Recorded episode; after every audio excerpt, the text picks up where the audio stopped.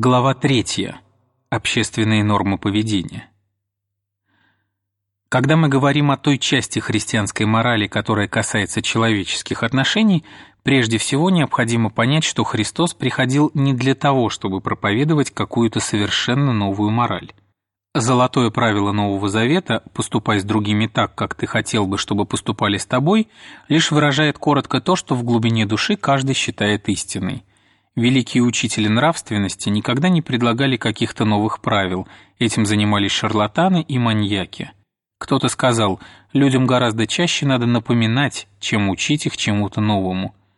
Истинная задача каждого учителя нравственности в том, чтобы снова и снова возвращать нас к простым старым принципам, которые мы то и дело упускаем из виду.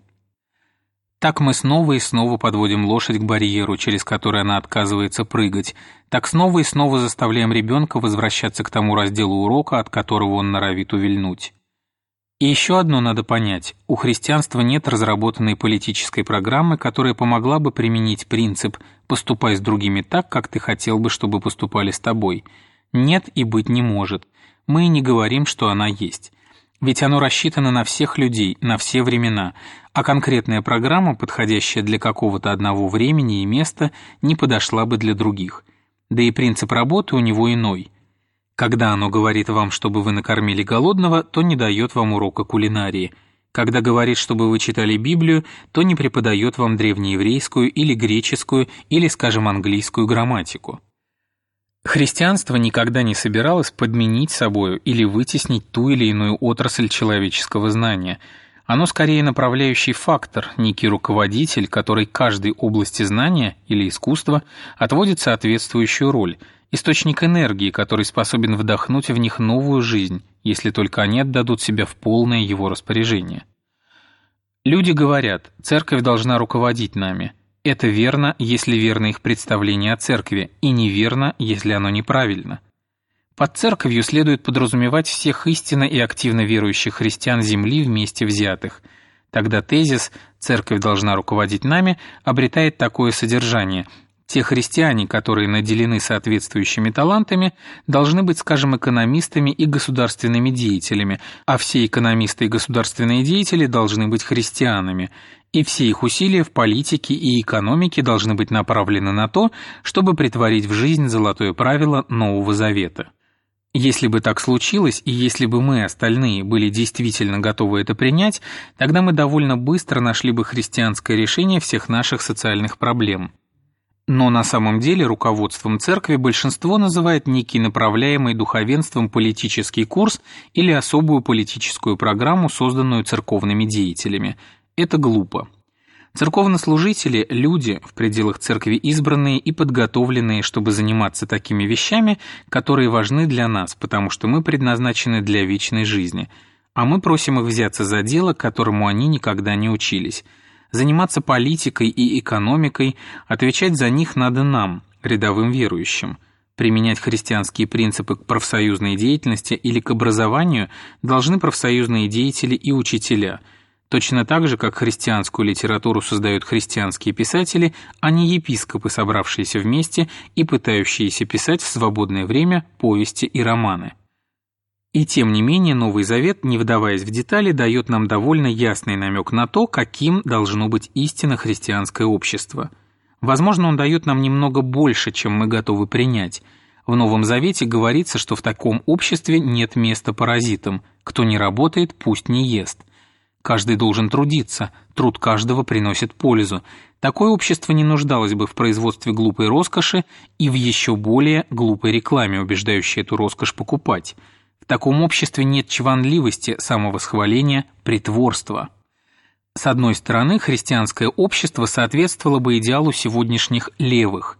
С другой, христианство решительно настаивает на послушании, покорности и внешнем уважении представителям власти, которые соответствуют занимаемой должности, на покорности детей родителям и, боюсь, это требование уж очень непопулярно, покорности жен своим мужьям. Кроме того, общество это должно быть жизнерадостным, беспокойство и страх в нем – отклонение от нормы. Естественно, члены его вежливы друг с другом, ибо вежливость – тоже одна из христианских добродетелей. Если бы такое общество действительно существовало и нам с вами посчастливилось бы его посетить, оно произвело бы на нас любопытное впечатление.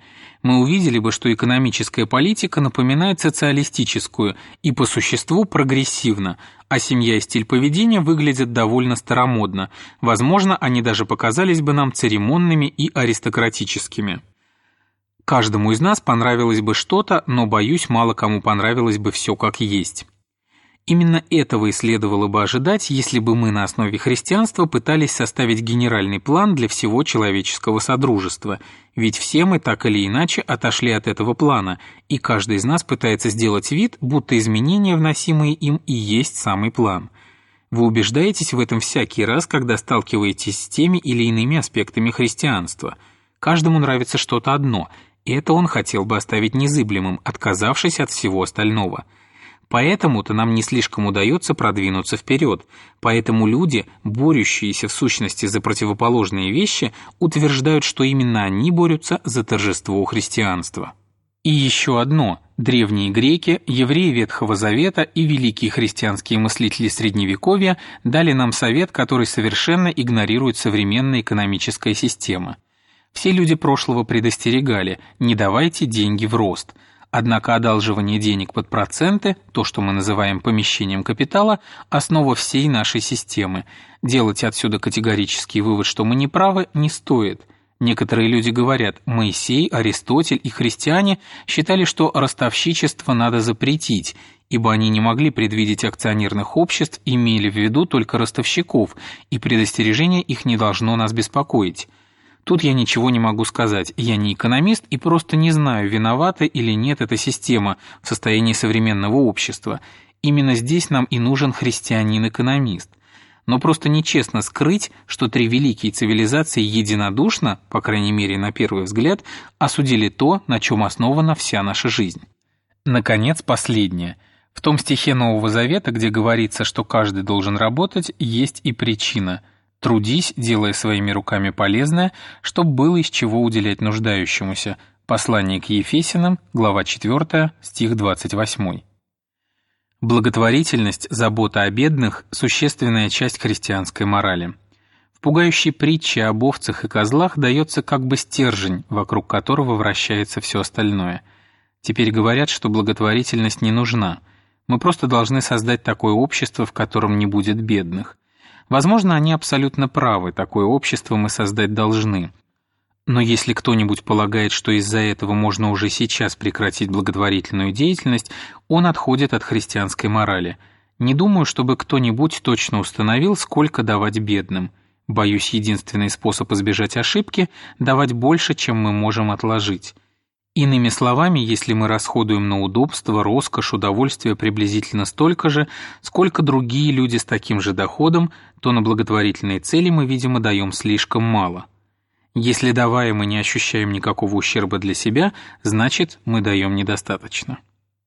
Должны быть такие вещи, от которых приходится отказаться, потому что наши расходы на благотворительность делают их недоступными – я говорю сейчас об обычных случаях. Когда случается несчастье с нашими родственниками, друзьями, соседями или коллегами, Бог может потребовать гораздо больше, вплоть до того, что само наше благополучие окажется под угрозой. Для многих из нас главное препятствие – не любовь к роскоши или деньгам, а неуверенность в завтрашнем дне. Страх этот чаще всего – искушение.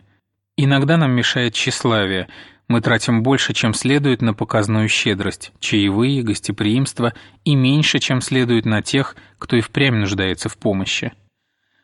А сейчас, прежде чем я закончу, постараюсь угадать, как подействовал этот раздел книги на тех, кто его прочитал. Я предполагаю, что среди читателей есть так называемые «левые». Их возмутило, что я не пошел дальше. Люди же противоположных взглядов, вероятно, думают, что я, наоборот, слишком далеко зашел влево. Что ж, в наших проектах христианского общества есть камень преткновения. Дело в том, что большинство из нас не хочет выяснить, что говорит христианство, а надеется найти в христианстве поддержку собственному мнению. Мы ищем союзника там, где нам предлагается либо господин, либо судья. К сожалению, и сам я такой же.